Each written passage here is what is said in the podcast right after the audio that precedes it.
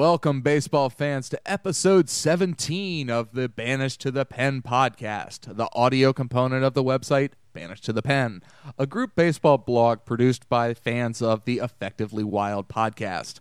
I am your host, Ryan Sullivan, editor in chief of NatsGM.com and the Baron of all baseball podcasts.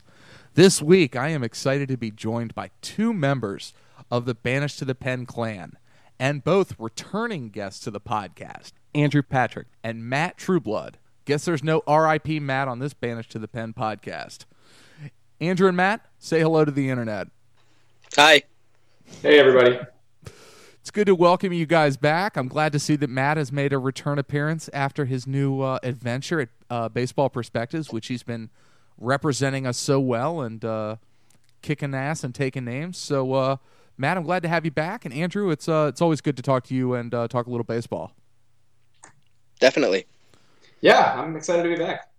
Well, I'm glad to have you both back this week because uh, we're now what about two weeks into the baseball season? Depends on when everybody's listening to this, and uh, I think it's been a pretty interesting, you know, and unique start to the uh, season. We've got some teams overachieving, certainly. We got some players overachieving, and we got some nice storylines. So I'm glad to have you guys in here tonight to uh, help me break this down and uh, you know see where we stand after about 15 games on the schedule. So first place I want to start with you guys is the New York Mets. Break up the Mets, uh, 10 and three. Uh, I don't know quite how they're doing it, which I think is maybe the uh, question to ask and uh, put to the table. So uh, let me start with Matt. We'll start with Matt. Why not? Welcome you back. And uh, just kind of let's start talking New York Mets. How are they doing this? Sure. Uh, I mean, mostly they're doing it because most teams can do most things over 13 games. um, but obviously, this isn't this isn't a bad team. It's not a team that you would necessarily expect not to be able to win 10 out of 13 at some point in the season. Um, I don't know. I don't know how much of a fair shake they were getting coming into the year. The Marlins were everyone's favorite uh, NL East sleeper. You know, a couple of lunatic mainstream guys picked him to go to the World Series, but the Mets, everyone sort of glossed over, and I think it was very exciting that Matt Harvey's back. But oh, what a shame Zach Wheeler's hurt, and maybe people just didn't know what to do with him. Uh, it's sort of a strangely shaped roster, you know, with old guys anchoring the middle of the lineup, young pitchers, you know, in the rotation. We kind of have gotten used to the reverse of that on most good teams. Um, That's a but great they're, point. That's you know, a they, great they've point. come out killing it. Harvey looks great. Uh, Jake DeGrom looks great. And there's something sustainable here, but obviously, obviously there are a lot of interesting things that are going to have to come back regression wise, and then the injuries that have cropped up for him are a major problem. Yeah, Andrew, your thoughts, uh, both with what Matt said and kind of your thoughts on the Mets as well, because uh, I'd love to hear your take.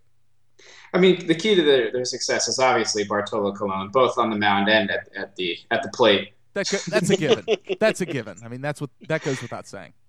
Um, but you know, he has looked really good, and you know, I remember as an A's, uh, you know, when he anchored the A's rotation, uh, that when Bartolo Colon is really good, you know, he he can really deal. Um, and there's been a lot of, I mean, a lot of their some of their success at, uh, on on the offensive side is, you know, like you said, it's a small sample size. There's a couple crazy BABIPs like uh, Cuddyer that are really, you know, that are really keeping the stats up. But you know, it's pretty good production from all over the plate. Ruben Tejada uh, has quietly, you know, uh, been walking a ton and you know keeping things up. Uh, and I think the fan base is starting to get really excited. I saw a funny Twitter exchange where one of the ESPN accounts was talking about the the some of the best uh, good fielding plays made, and uh, Mets fans were outraged that Juan Lagares was not on any of those lists. And uh, I thought, you know, I'm like, well, that's a good sign. At least Mets fans are starting to engage, and and you know maybe they're they're believing in their team, and you know I think a good um, a good a good Mets team, you know, maybe as the uh, you know rising up, you know, for a little bit in the NL East. That's that could be uh, a lot of fun for the game. They have a lot of exciting players, so should be good. Well, and help me, guys, because the Nats fandom and me may be clouding my judgment a little bit. So I want you guys to kind of handle the question. But how sustainable, and, and I think, Matt, you use that word, is how sustainable is the Mets? And I mean, 10 and 3 is not going to continue. They're not going to play whatever it is, 700 baseball. But uh, what do you guys think long term? I mean, we're seeing now uh, d'Arnaud is hurt, or hurt his hand today, I believe. Wright's mm-hmm. been banged up. Obviously, Wheeler got hurt early in the season. We saw their closer, Mejia is suspended for half the season. Uh, so on the surface, it looks like it shouldn't be sustainable. But like you guys both say, they've got some young pitching, they got some talent. What do you guys think? Sustainable or not? Is this a mirage or is this, uh, you know, is this uh, something that can be uh, a real thing? The answer to this kind of question is almost always some of both, and in this case, it's definitely some of both. Um, we can't have you so wishy washy. Come on, man. You got to take one. Well, no, no, it was a lousy yeah, question. You know, I know uh, what you're saying. We can carve out how much of each it is. I think by you know, uh, baseball prospectus. You know, we have the playoff odds and we have uh, PECOTA projected standings. And at the beginning of the year, we had the Mets down for about 83 wins, 82 or 83, and we were giving them a 40-ish percent chance of making the playoffs they're going to wake up tomorrow with that number well into the 50s uh, in terms of total playoff odds. And a, a 10 and 3 stretch matters. You know, this is almost 10% of their season in which they've significantly outplayed what we'd expect. But we were still probably expecting a 7 and 6 team. So we're talking about obviously we're talking about a, a small sample of games and they're going to come back to the pack in a lot of ways. Uh, the Marlins even started to get to Matt Harvey today. I think you're going to see uh, the rotation get a little less dominant as the year goes on, uh, just because they're not this good. They can't possibly be. Uh, but they're they're not a bad team, and like I said, if you came in expecting them to be a little over 500 and they banked 10 wins in 13 games, they're very real wild card contenders at this point. And whether they're more than that might depend more on the Nationals than on them. But uh, if we were hoping, or you know, if anyone was expecting that they'd kind of fade out of the picture because of the Wheeler thing and the Mejia thing, uh, even with the injuries that have cropped up, I think we can probably rule that out just based on, again, ten wins in the books through two weeks. Well, and another factor that you just kind of touched on was, you know, the Marlins, I believe, sit at three and ten, and if we yeah. wanted to say they were at least the main wild card competition, and I don't want to speak for the Nationals like they're a given, but it, it seemed like it was the Marlins and the Mets were kind of the hot pick, you know, in the NL East, like you alluded to. All of a sudden, they've got a gigantic lead on the Marlins, even though it's a small sample, as we're saying that also has to help them with their playoff chances. I mean, that's got to be some factor or you know some small part in there as well. And and the Marlins have injury issues as well.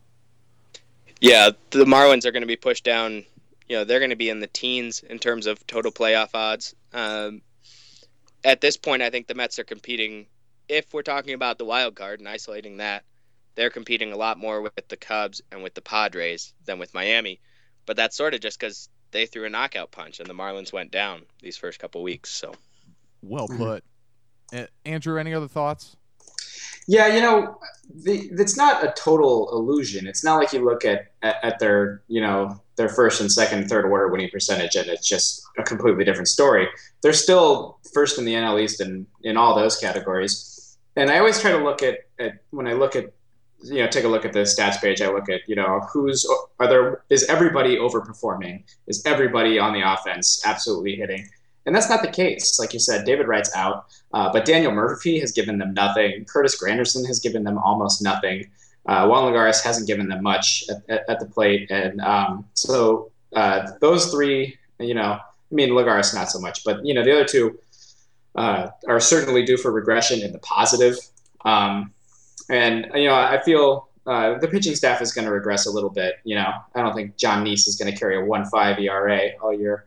Um, but Dillon Gee will give them a little better than what they're doing, and Degrom, Harvey, and Colon are a, a pretty good, you know, one, two, three that I think are uh, sustainable. Not to this level, but certainly sustainable to be a respectable, you know, one, two, three. Uh, so, and like you said, you know, having ten and three in the books means you know is a is a great start. You can't take those wins away from them. Uh, so, you know, if they can if they can go 500 the rest of the year, then you know that's obviously a wild card right there. So. Yeah, that's a great, great point, guys. So, uh, I, I, guess final question before we wrap up on the Mets is: I, am going to hold you guys to a projected win total. Now that we know they're 10 and three, they've played 13 games. How many wins do they end up with? Andrew, you want to go first? I'll say 87. Ooh, okay. Yeah, I think that's probably right about right. Uh, if we were pegging them for maybe 83 at the start of the year, and they've probably gotten three wins off of that already. Um, I'll yeah, I'll say 87 too. I actually think the number could be a bit lower, but what I'm allowing for here is the possibility that stop me if you've heard this before. They'll trade for a shortstop. I, it's not a Wilmer Flores thing because I think Wilmer Flores probably got a bum rap and probably can hack it as a major league shortstop if he needs to. But I wonder if with David Wright down, if they want to press the gas right now and say we've got a 10 and 3 start in hand, we've got not that young or sexy a core, maybe we go for it here. What they could do is trade for a shortstop, slide Flores to third, then when Wright gets back, if Daniel Murphy hasn't figured things out, or even if he has, because he's a terrible defender at second base, you put Wright at third, you slide Flores back to short and that new shortstop to second, or Flores to second and leave that new shortstop be, depending on who you acquire.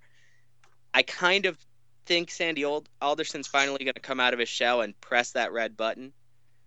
If he doesn't, I think the Mets are going to come up a little bit short. But it's I feel like this is his time. So I'm going to say 87 or 88.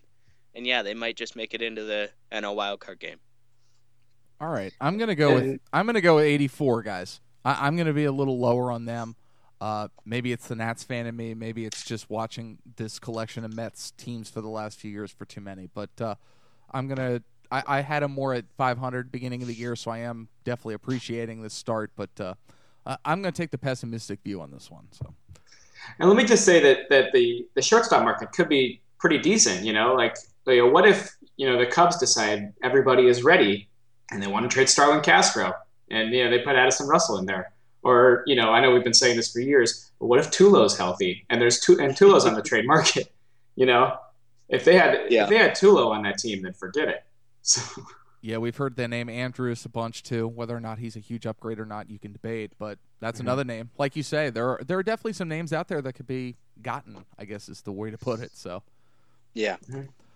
All right, guys. Uh, shifting off the Mets, I want to transition to uh, something that's happened this weekend. Uh, and, and, Andrew definitely uh, had the, I think, the best view of it, so to speak, if we want to talk about it that way on the on the show, of the three of us. So, uh, Oakland and Kansas City had uh, fireworks, maybe is the way to put it, or I don't know the best way to put it. So, Andrew, I'm going to give you the floor to explain for those that don't know what happened this weekend and to kind of just get the ball rolling.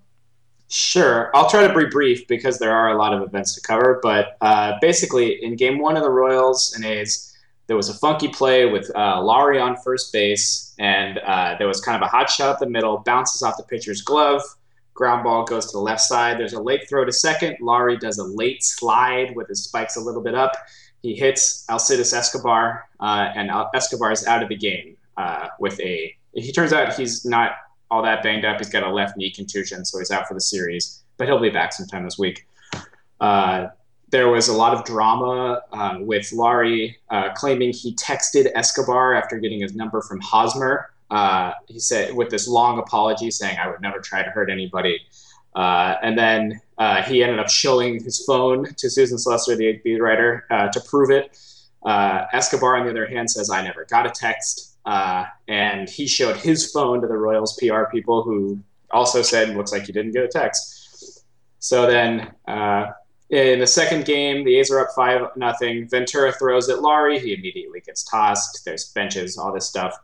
Uh, but then today, further exasperating the situation was that the uh, Scott Kazmir in the first inning hits Lorenzo Cain in the foot Uh, both benches get warned. Uh, Yost and the Royals pitching coach are incensed that they're getting warned for this, and no one from the A's got tossed. They end up getting tossed. Uh, and then in the seventh or the eighth, uh, Kelvin Herrera throws throws at without hitting, uh, throws at Lawrie twice. He kind of throws inside and then throws behind him at 100 miles an hour. Herrera gets tossed. Uh, while leaving the park, he makes this weird gesture towards his head while pointing at Lawrie. Uh, there's a lot of theories about what he meant. Uh, everyone's wondering about his suspension now. Wakamatsu, the A's bench coach, who's the acting manager, also gets tossed at that point. Uh, so it was, it was very strange, you know. And um, to kind of kick off the discussion was that, you know, um, I, I personally had always thought that, you know, KCE seemed like a great place to visit. Uh, it seems like a cool baseball town. And uh, there was, but uh, I'm kind of learning that you know that I feel like there's that baseball fans in some sense you know there's always sections of baseball fans everywhere that uh, you know that are condoning actions like this and part of the game and he shouldn't have slid you know with his feet up first uh, but uh, you know at, at, the end of the day that you know that there's there's still always this same mindset of we have to defend our guys and we have to defend our, our players uh, that's kind of the ugly side of baseball. And uh, I'm curious if you guys have any opinions on uh, either end of it, or you know what you think about uh, you know the reactions of both teams or anything. Matt, go ahead. Okay, I have a great many opinions, and I try not to have that many opinions when beanball wars break out because I I kind of want to say a pox on both your houses. It beanball wars are usually a reminder to me that there are hardly any baseball players I'd actually like as guys, uh, which I don't like. You know, that makes me really uncomfortable because I love baseball and I love watching them play. I love all the elements of it. When I see elements of these people's personalities, I tend to go, oh, God. so usually I end up kind of throwing up my hands, you know, this guy annoys me as much as this guy. The Royals come out looking awful here. I I did not think. Well, let me let me make a general statement. I think most uh, complaining about things that people consider dirty slides is needless whining. Um, it's you're playing professional sports. The guy's gonna slide in the most strategic way possible. If he's coming in Ty Cobb style, you know, with a, a foot jackknifed into the air, seeing if he can slice you open, fine. I haven't I have never seen that on a ball diamond as long as I've been alive. And Brett Lawrie definitely didn't do it to Alcides Escobar. So the Royals had zero beef. For, as, as far as I'm concerned, I don't care how late a guy slides. He slides to break up a double play. He slides to try and knock the ball loose so he can be safe. I'm fine with either one. So I think at right there, shut up and play baseball. They didn't. Ventura throws at Lawrie, it was his third at bat, and he threw at him right after having given up a three run homer, which is pretty cowardly, pretty stupid. And by the way, like Kelvin Herrera, Yordano Ventura throws pretty hard, and there's something grossly, sickly, psychotically imbalanced about trying to avenge a slide into a guy's knee by throwing a baseball that might hit a guy in the head at 100 miles an hour. It's stupid. But again, the, the bench is kind of empty. Uh, there was nothing in these fights, by the way. We should mention this. When the bench is cleared, there was nothing that actually happened that should have exacerbated the issue, right? They come out, they kind of mill around. Billy Butler looks really torn, and they keep zooming in on his face, and you feel sad because you can tell that he's he is upset with the Royals, but he doesn't want to be upset with the Royals and he feels a little tug of loyalty to the Royals, but also, hey, why are you throwing at my guy? It all could have been over so many times, and then they throw. Maybe Kazmir was throwing at Lorenzo Cain. I situationally, I think he was. Mechanically, watching the play, I don't think so. So I'm torn there. But they really could have let it go.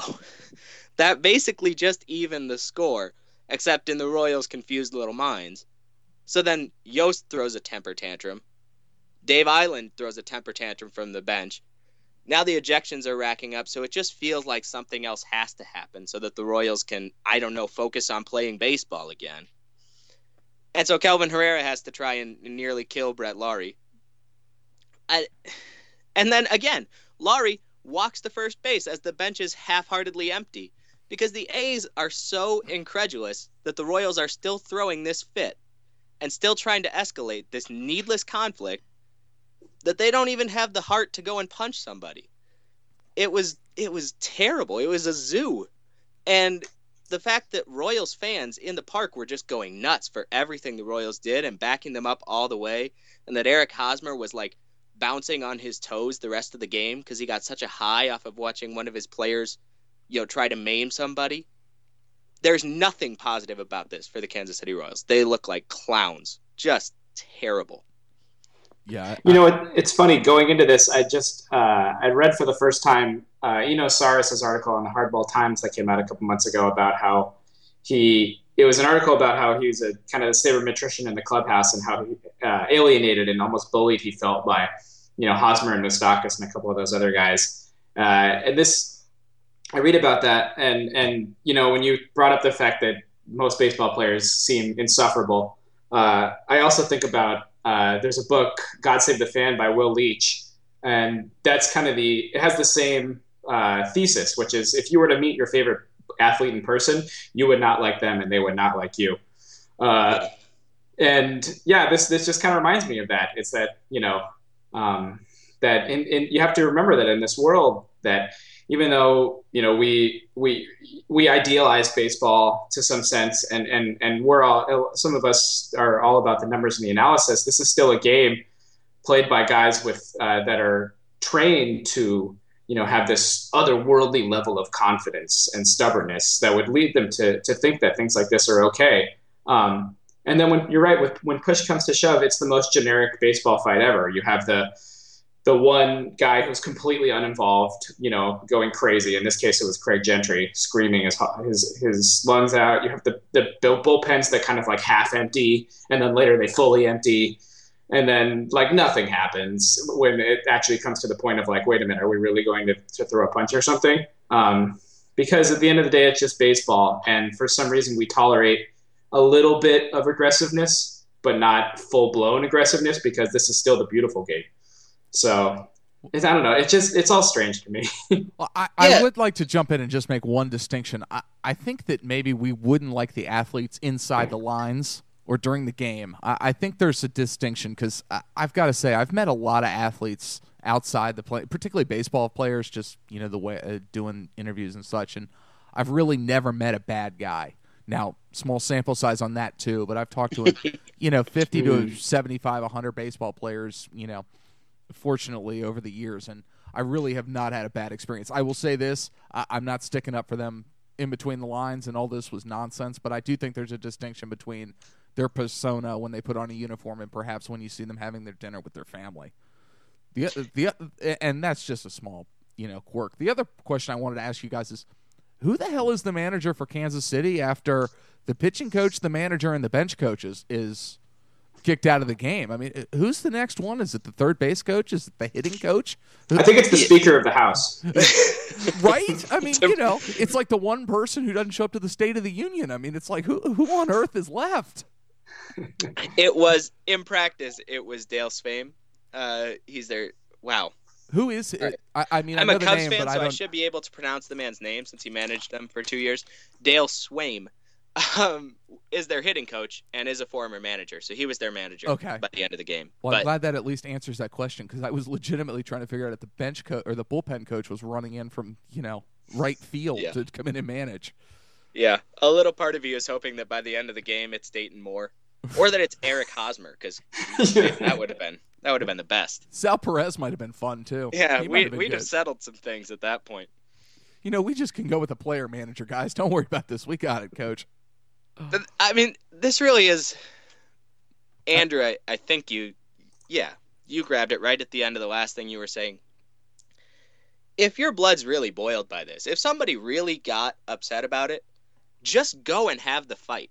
it was so terrible watching them go out, mill around, look at each other, kind of allow themselves to be held back by an umpire who hold didn't me back, hold me back. Yeah, when the guy's twice your size. No, no, hold me back. Don't let him near me. Don't let him near me. right? And uh, I'm not advocating fighting, but look, honestly, there's less danger in throwing a few roundhouses than there is in throwing 100 miles an hour at somebody's rib cage. So let's do the first one, get it out of our system, and go back to playing like every other sport does. Baseball, watching these fights is always terrible. This might have been the worst one I've seen. Yeah, I, I was at a game this weekend and saw a pitcher take a line drive off the face, and just the idea of it in, in reverse on purpose, and to see that man Yeah. being ambulanced off a field is uh, it, it's a scary thing, and, and I just don't know how they can be so callous about it. If you you know hitting somebody in the foot's one thing; it's not going to kill you, but when you start getting up, you know anywhere near a man's chest, it's not far from his head, and Yeah. you know Can Giancarlo you, Stanton can- almost can you lost his imagine how disastrous that would be if, like, yeah, he did hit Lawrie and there was some serious injury?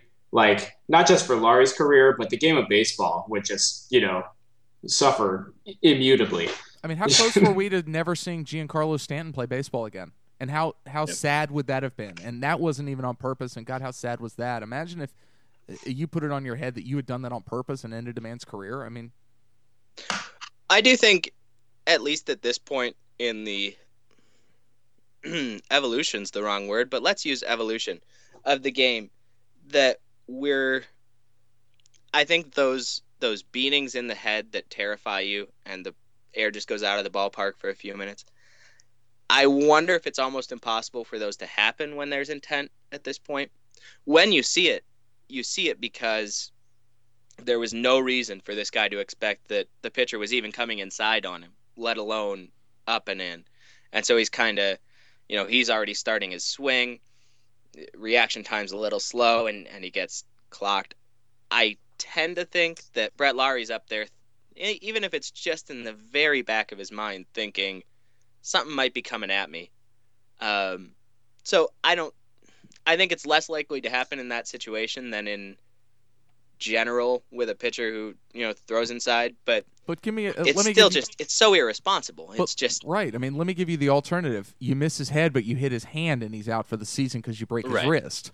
well, and we've and you seen didn't that. kill I mean, I don't. and that I don't think that's that's, that's- documented at this point. But that's my point is is if you're trying to hit somebody in the chest, you're or you know in the back, you're not far from being able to knock a guy out for the season, and you know you're starting to mess with the guy's livelihood at that point. I mean, if you miss a Yeah. season, what what is his? He's not going to make as much money next year. He's not going to make as much money in three years, probably.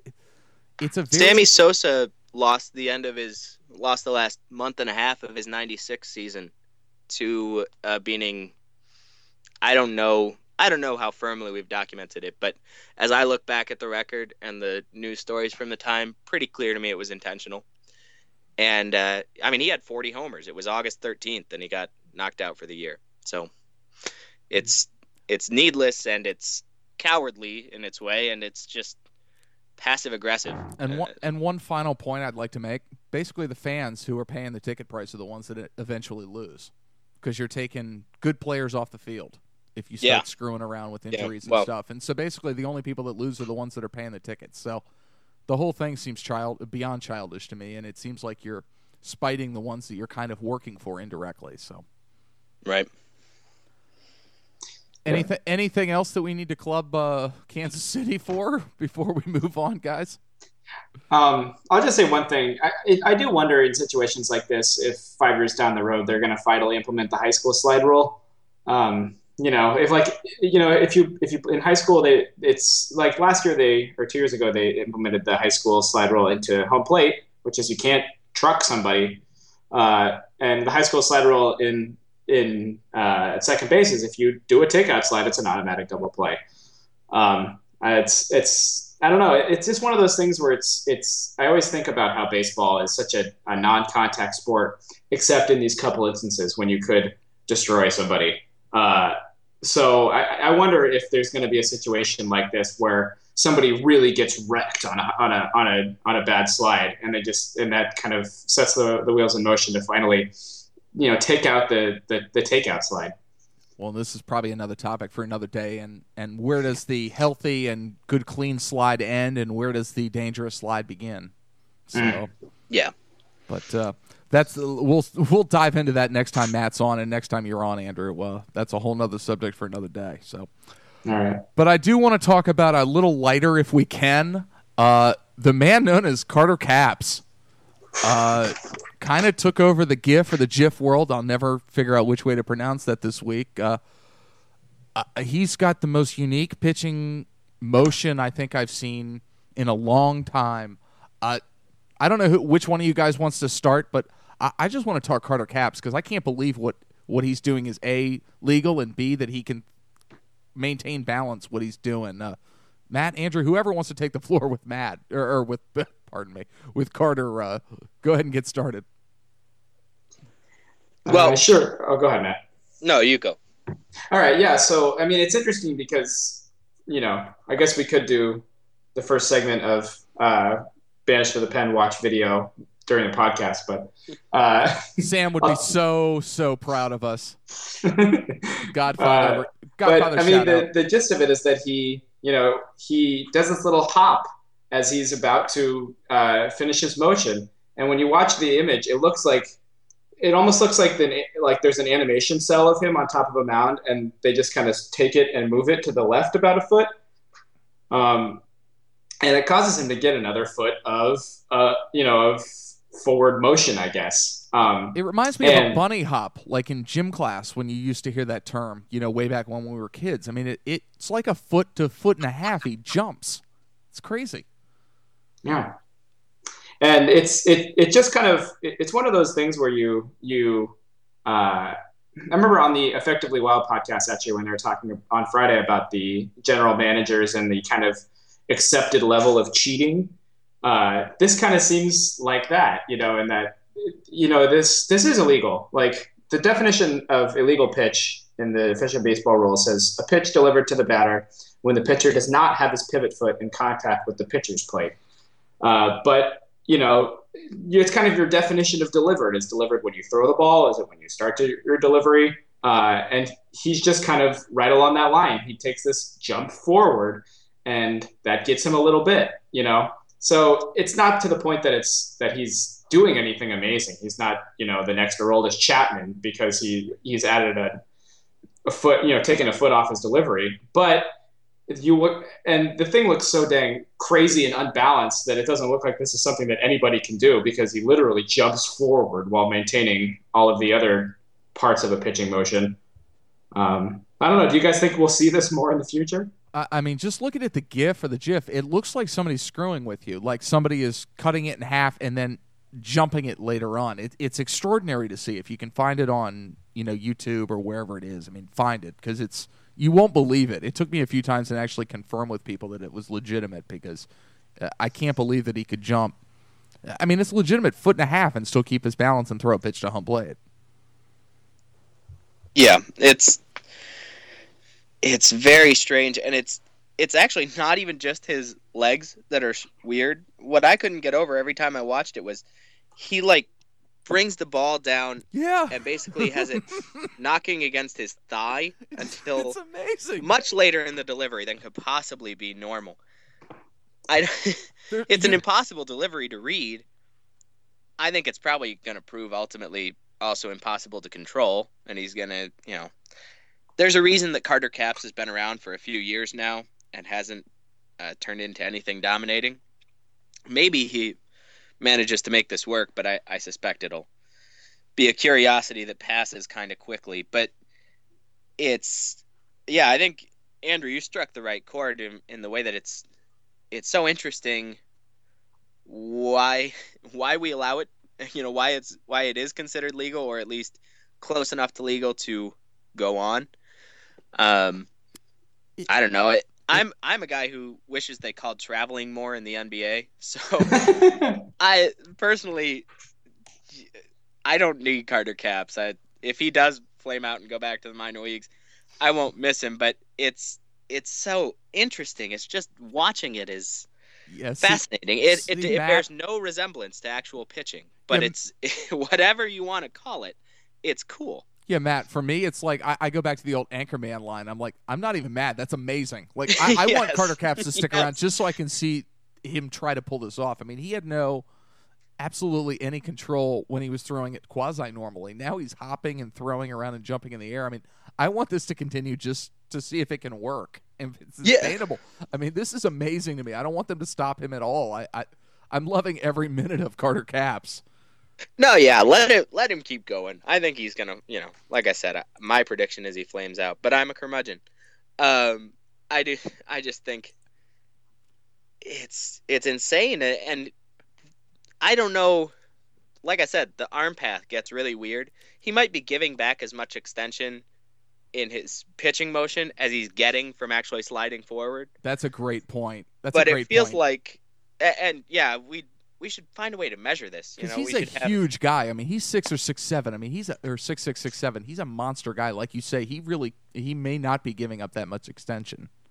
Right. Well, yeah, and if he's still getting as much extension as he was when he was pitching normally, it's insane where he's essentially pitching from at this point. All right, put up the Um, BP bat signal. We need Doug Thorburn quickly. yes, we do. It's true. I'm telling you, that's got to be a col- his next column is just putting those two side by side. Him and like two years ago and today. And if he could find Yeah. a Harwich video from the Cape, that would be amazing as well. I do find it ironic that his his number one comparable p- player on his baseball prospectus page is Kelvin Herrera. Is that right? That's what it says. That's says. not Herrera. Doesn't he do that same thing with his hand? Bring it down really low behind him at the start of the delivery. Yes, he definitely has a bad arm stab. Absolutely in the first Yeah, third of his motion. weird. Like when he Maybe picks up Kelvin his leg. Herrera needs to start sliding forward several feet before he fires the ball at Brett Lawrie. Maybe he should just he should skip his way through his delivery. Yeah. Give him a head start toward the dugout after he gets tossed. I, I need a Carter Capps jersey. I, I absolutely maybe with a Sonoma uh, Stomper shirt on the front, but and then Capps on the back. I mean that would be the greatest. So Yeah. All right, guys. Um, I, kind of want to transition off of Carter Capps again, and uh, I want to pick Matt's brain a little bit about his new job at Baseball Prospectus. I know we're all uh, very proud of him at Banished to the Pen that he, I, I guess, got the call up, if that's fair to say, and uh, to Baseball Prospectus. Uh, I, I know Andrew and I were uh, kind of peppering you a little bit off air, but uh, what has the difference been, both kind of writing wise and your experience with uh, the audience, if if I can use that term in air quotes, uh, since moving from you know Banished to the Pen and the other stuff you were doing now to Baseball Prospectus? Sure. Well, first of all, with the writing, um, the best thing about it is not feeling like I can do anything. I mean, I think I can. Sam has never actually waved me off of any story I've wanted to write there. Godfather. But it is uh there are guys who do a lot of things better than I can do them. You know, a lot of stories crop up and I go there's no way I can write this as well as Chris Crawford can write it. No way I can write this as well as Doug Thorburn or Russell Carlton can write it. Um, so I'm more free to say what's happening in the news, what in my skill set might allow me to address it well, and you know, what's the interesting part of this that I can break down that I might be able to do better than anyone else who's who's around to do it.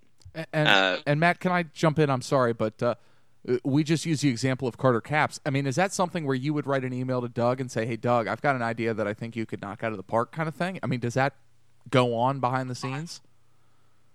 Yeah, well, I mean, you know, not I- using that I example, been- but just hypothetical or whatever. Right.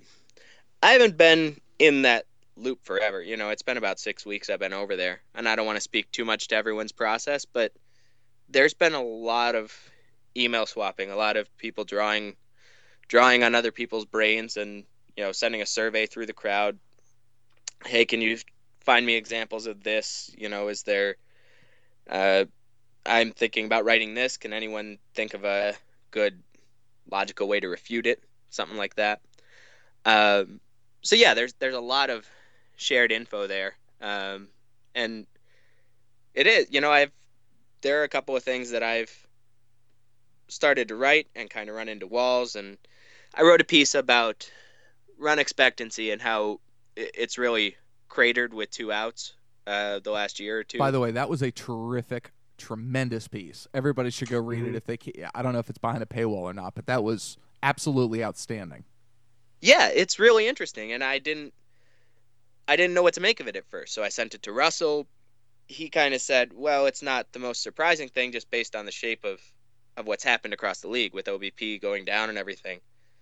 But as I dug into it more, I was able to see, okay, here's what I think is happening. So then I bounced it off Sam, who bounced it off some other people, and you know, and the end product of that story was a lot better because I had first a couple of sounding boards, people to go through who maybe have a better sense of how the, the numbers work and then the logic works, and then just a good editor is worth its weight in gold. And uh, you know, at Banish to the Pen, we we edit folks, but we mostly do copy stuff just because we don't want to step on people's toes, and everybody's kind of equals there, and that's the right way to approach it. But being working under the auspices where I turn something in and I know I'm going to get feedback, and if I, I mean, you know, Sam's job is basically to call bullshit on me when I write something that doesn't doesn't really stick.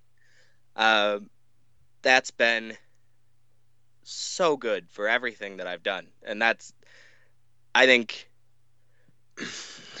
it's like when you're scouting a you know a 14 year old in the Dominican who's played whatever Sammy Sosa used to do broomsticks and milk cartons his whole life instead of actual baseballs. He's going to face way tougher competition as he grows, but he's also going to have way better instruction, equipment, nutrition, day to day everything to help him grow into a good baseball player. There's a much greater challenge in writing for prospectus because there are all of these people that I don't know reading my work for the first time. Uh, people who are willing to say, "Hey, you're wrong," or you know, to kind of poo-poo things, or even to troll you.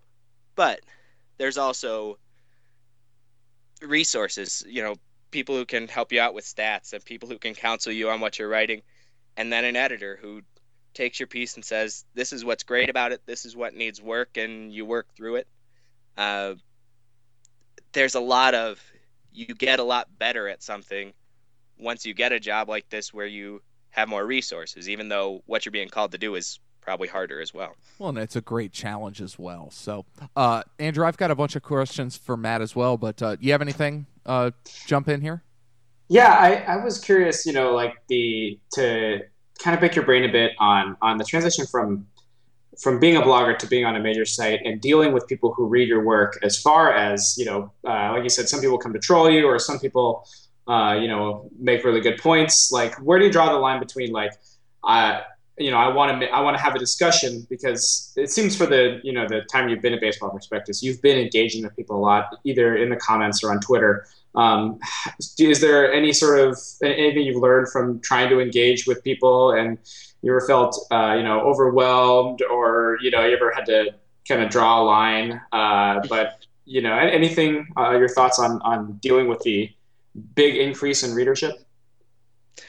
Well who even knows how big the increase in readership is sometimes but what it is is you know prospectus is obviously it's a great place to be. It's it's like i don't know it's like college. You know how everyone says when you go to college you're joining the real world but if you've been to college you know that you're not. You're still kind of in the bubble. And everybody comes from not the same background as you but a pretty similar one really. And you know a, a lot of the ideas don't change that much from high school and you're still living mostly off your parents money. You know i'm i'm moving from only being read by people that i was writing with at banished to the pen or uh, who wrote similar stuff when I was doing my own thing before that, and family members and people that I already kind of know, to being read only by people who tend to think a lot like me in the first place because they're baseball prospectus subscribers. Uh, Mhm. That's a very smart, smart group of people. Uh, Kevin Goldstein used to talk about this all the time that he was just blown away by the demographic info and by the people that he'd meet when he'd go on book tour, you know, the go to book signings and all of those kinds of things. They're really smart. They're really respe- receptive, and they're really respectful. Um, I, there have been two or three comments that I've ended up kind of dropping a thread with because I just didn't know where else to go, and you know maybe I was banging my head against the wall, but I go into most of those thinking I'm able to go into most of those expecting to have an honest conversation about whatever I wrote because 99% of the time people are bringing you genuine criticism or a genuine reflection. You know, this is, hey, good idea. Here's what else I was thinking, or I don't agree with this, but here's why. You know, I, I don't, I haven't maybe gotten big enough to have a lot of the trolls coming out of the woodwork yet, but I also don't think that a lot of that happen, happens at Prospectus. So, you know, I, I love arguing, and that's probably it's both a good and a bad thing. Um, you know, that conversation element, that back and forth is really important, but you also don't want to become combative or just the badger who's always saying no just to say no. Well, uh, yeah, I like going back and forth with people. So so far, I've just enjoyed the hell out of it. Will there come a point where it starts to grind more? who knows? I yes. guess who knows. The answer is yes. The answer is yes. Always you can be just one person who crops Yeah. up and, and makes it a headache. I guess. Uh, but I just I love getting to talk more and more with more people. You know, the feedback is the thing that I most craved when I was just writing a blog that seriously a dozen hits was a decent day. um, Well, and people challenging your ideas makes you a smarter fan. It makes you reevaluate your takes and, and where you're at. I, I, I Yeah. I'm hoping I'm relating by saying what I'm saying, but I think that makes you a smarter and better baseball fan by having people challenge you in in a smart, intellectual, you know, debate type of a way. yeah, definitely. Uh, Andrew, do you have any more questions? Because I got a couple of small ones before we kind of move on. No, you Ryan. Uh, uh, question I'd like to ask, and I want to take Sam and Ben out of the equation because you know we love them on this, and and it sounds like Sam's kind of your boss. So if we can take the the Godfathers out of the equation, who's been the coolest person you've gotten to interact or talk baseball with on the site, or who's been kind of the person that you were like, you know, I didn't know him that well, but wow, this has been it's been really cool being able to talk with him a little bit. Or has there been anybody like that? Uh, well, I mean, really everybody, you know, and I've, they'll, we send out a article, you know, a email thread once a week with the lineup card so everyone can kind of claim a topic and start to figure out what we're going to write for that theme. Uh, so you get a little bit of interaction with everyone. Uh, Jeff Long's been nothing but nice to me, uh, and been Maryland boy, all board for some ideas. Yeah. Represent Jeff, all right. Right, he used Yeah. to do a great site, Baltimore Sports and or uh, Baltimore Sports and Life, I believe it is. Great site, great writer. Yeah, and he's been yeah, he's he's reached out to me proactively and it's he's been a big help. Craig Goldstein, not as bad as everyone says. Craig's one really of the nice. greatest. Yeah. He's nice fun guy to pick, and and he's fun actually, to pick on. Seriously, yeah, but seriously, he's he's a big help when you ask a question. He has an opinion and it's it's well informed and uh but really everyone, you know, I- Craig's I also a- Craig is also a quiet Casanova. Watch out with him with your ladies around. He's got some game. Let me tell you. well, Just start I'll- talking about sandwiches. And, He's and got the under. I'm telling you, he's got underrated game. I'm just telling you, right out there. I'm throwing it out. That's good to know. But that's great, and uh, uh, that's at least funny to hear because uh, I tend to know the prospect guys more than anything else. So it's fun to hear those stories. And uh, uh, kind of, what is uh, what are you hoping to? What's the next step? What are you hoping to write about next? You know, and, and maybe not. I'm not talking a week from now necessarily, but what are you hoping to do three months from now, six months from now? Where are you trying to take? You know what you're writing about. Yeah. Well, I I I really don't know. You know, I'm not trying to fall into writing a lot of series or you know exploring the same trends multiple times. That stuff is probably better done by other people. You know, Russell can break down a statistical trend and, and kind of figure out whether that whether there's something real to it and what it means a little better than me. Um, at least most of the time, that's true. Um, I think what I'm trying to do is be very respond. You know, I don't want to write. I'm not going to drop a name of a site or anything, but I don't want to be doing 400 word keep up with the news type entries. I want to do analysis, but I also want to keep it grounded in kind of the day to day. Keep rolling things out, keep going quickly and staying timely while also, you know, basically bring that what prospectus tries to do, being smart and savvy and taking a stand, eh, you know, at a certain eh, having a point of view, maybe not more than taking a stand. Uh, bringing that part to constant uh, discussion of whatever's in the news eh, around baseball. So that's the goal. Well, that sounds great, and uh, I, I don't want to speak for the whole team, but I'm going to. So sorry, but uh, we're very proud of you, Matt. You've been uh, definitely representing Banished to the Pen. Great. Uh, we're very proud of the work you're doing at BP, and uh, you know it makes us shines a nice light on us as well. So uh, we're proud of you. Keep kicking ass and taking names. So we're proud of you. Thanks. Yeah, Banished to the Pen has been buzzing too. We uh, Ian Fraser, who's a BP intern right now, is doing this weekly everything you could have learned piece, and uh, every Friday, Friday at noonish. And if people don't check it out, you absolutely should. Should be a staple. Quick rundown of all the really insightful sort of breakthrough stuff that came through uh, on smart baseball sites over the past week. But uh, Stephen Shaw, I think, has landed a couple, three pieces there. Ben Suisse has put a piece there. Banished to the Pen has been all over the place, and uh, you know that's awesome.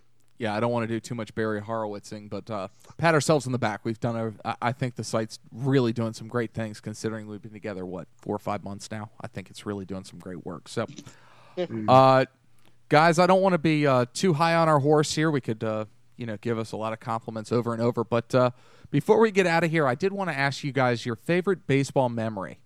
Uh, we normally do, you know, biggest baseball pet peeve, but we've had you on the show, so we've already kind of knocked that one out of the park, so to speak. So, Andrew, I want to start with you on this one. Uh, give you the floor. Do you have a favorite, you know, baseball memory? Sure. Uh, I'd love to say the time I hit a home run in Little League, but I never did. So, you know, you could have Um, just gone with the story too. We would have, we would have uh, bought it. Yeah, I'll make one up. No, um, no, I think you know there's a lot to choose from, but I'm going to go with uh, Game Four of the ALDS in 2012. Uh, that was the the first year the A's made the playoffs again. It was that crazy miracle run, um, and I went to Game Three. It, you know, the, the nice thing about living in Oakland, the tickets are pretty cheap. So, like, I think I paid less than 50 bucks for each of my A- ALDS tickets. Um, so went to game three. It was good. It was two nothing. But game four, you know, the the A's were down to the Tigers. Um, in the bottom of the eighth inning, Moss comes up with a chance to to tie the game, and he strikes out. And everyone was so excited, and everyone just sits down in their seats, like literally, like takes the air out of the stadium. Everyone just sumps down, and we kind of start to think, like, because the A's are down uh, two games to one, and we're thinking, this is it. Where this is the end of our season, and there's one guy in our state in our in our section that's like, "Come on, man, we're the A's. Like we always win these games." You know, we had 15 walk-offs or whatever that season.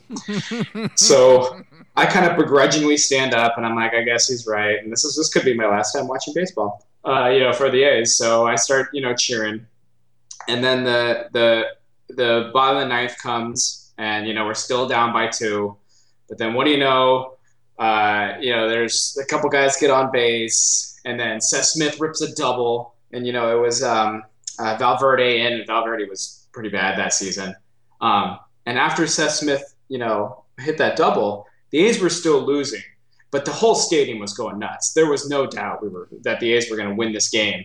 Um, and then you know, Crisp comes up uh, with second and third, and he pokes a ground ball through the right side. It gets by and then Avisail Garcia donks the ball in right field. It goes under his glove, and they walk off again. It was the, it was the craziest game I've ever been to. It was so fun. Everybody's hugging each other. You know, the A's lost the next day, but that one game was like oh, it just it was the greatest feeling ever. The comeback in the ninth, just like that. It was like I, I felt like nothing could could stop this team. It was the most team of destiny feeling I've ever had, and it was just amazing fun as a fan. That's a great, so. that's a great story. I remember that game too. That was a great game. Yeah. Uh, Matt? I think I got 20 texts. People are like, Are you watching the game? I'm like, Man, I'm living it. yeah, I'm, li- I'm, living it. Do you think I'm watching it? I'm living it. Yeah. That's great. Uh, Matt, obviously, same question. All right. So I actually, even as Andrew was telling his story, was trying to settle on one. I've got a few, like, you know, you ask me one day, it's A, next day B, and, you know, there are probably a half dozen of them.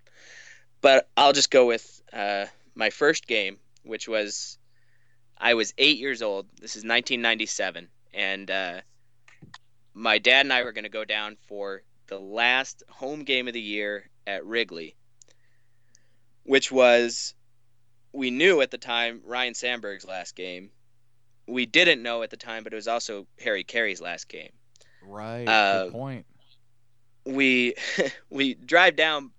I don't know you know, and it probably stretches out, and you never know what the real story is in your memory. But at some point on the drive down, we hit traffic, and it I don't know if it threatened our ability to get to the game on time, but it certainly didn't. You know, it certainly presented a problem. But my dad was driving his, I think his grandfather's maybe, certainly his his father's if nothing else, old truck, and just we just kind of went around it all. We were, I don't know, we were maybe on a shoulder. I remember going across some rumble strips. Uh, it just felt like pure magic, and, and, you know, probably was not a pleasant ride if you're not an eight-year-old who's just itching to get to a baseball game. But this was the first of a bunch of those rides, and it was just amazing to me. And we get to the stadium though, and uh, I guess you have to know this about me. I, without any corrective lenses, am legally blind, and even with them, don't see very well. And we got there and we had bleacher seats. We might even have bought them the same day. I don't know for sure. But they cost $4 back then. And that's where we went. But I couldn't see very much from out there. Mm. Um, so, you know, and this was my first game, so we didn't know that that would really be a problem. Didn't have any binoculars or anything like that along. So we go down, and my dad goes to see if we can get an upgrade, and we ended up, I don't know, again, memory stretches and you know moves all around this until it's half memory and half fabrication, but. I seem to remember we were about six rows behind the visitor dugout. and I have just the clearest picture in my mind of Rico Brogna stroking what I'm sure was nothing good at all because he was terrible. But he was playing for the Phillies, so that was okay. And uh, the Cubs won 11 to three, and Sandberg, you know, went out with such with all the hoopla that he was going to get. And I remember, you know, I had become a Cubs fan just that season, watching on WGN, and you know, getting to look up at the booth and watch Harry sing the stretch. and we went out to the park. This actually can't happen anymore, which is sort of sad. But we uh, went out after the game and stood alongside the fence by player parking. And, you know, this is it. I learned that it fluctuates a lot, whether players come out to the fence to sign autographs, whether fans really collect there. But on that day, lots of guys were coming out and signing autographs, and there were throngs of fans because it was the last home game of the season. So, and they're all out there, and people are shouting, "Hey, come on!" And you know, some of them would come out, and some wouldn't. And but Sandberg came out, and I was several rows back, you know, and I'm a little kid, can't see over all these people. Most of them are mm-hmm. probably adults, although I can't remember for sure my dad actually put me on his shoulders. I was eight years old, but he put me on his shoulders and held me up there for a while. And I'm reaching out, and my dad is nudging me. This is Ryne Sandberg. You know, go get this autograph, man. It's totally worth it. I kind of tried. And again, I don't remember exactly how hard I tried. Maybe I screamed my lungs out, but it feels in my mind like he wasn't really what I was after.